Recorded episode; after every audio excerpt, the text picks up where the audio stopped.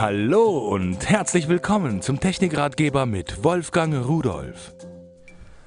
Was braucht man am meisten am Computer an Eingabegeräten? Klar, Maus und Tastatur.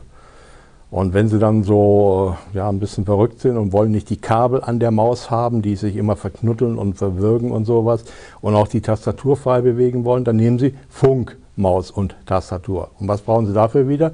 Batterien. Hm. Batterien ist ja nun nicht so umweltschonend und kostet auch Geld, aber es gibt die Lösung dafür. Von General Keys gibt es Maus und Tastatur, beide mit Solarzellen. An der Maus haben wir sie hier und an der Tastatur haben wir zwei Felder, einmal hier und einmal hier.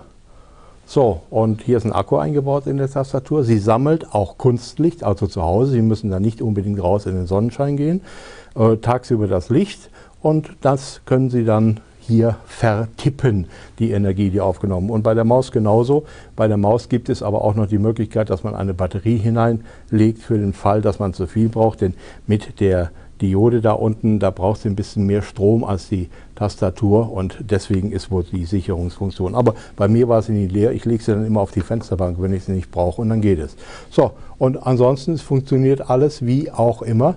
Ich kann also hier meine Sachen anpacken, ich kann scrollen, ich kann alles machen. So, jetzt klicke ich mal hier rein und jetzt kann ich hier natürlich auch wunderschön irgendetwas schreiben und machen.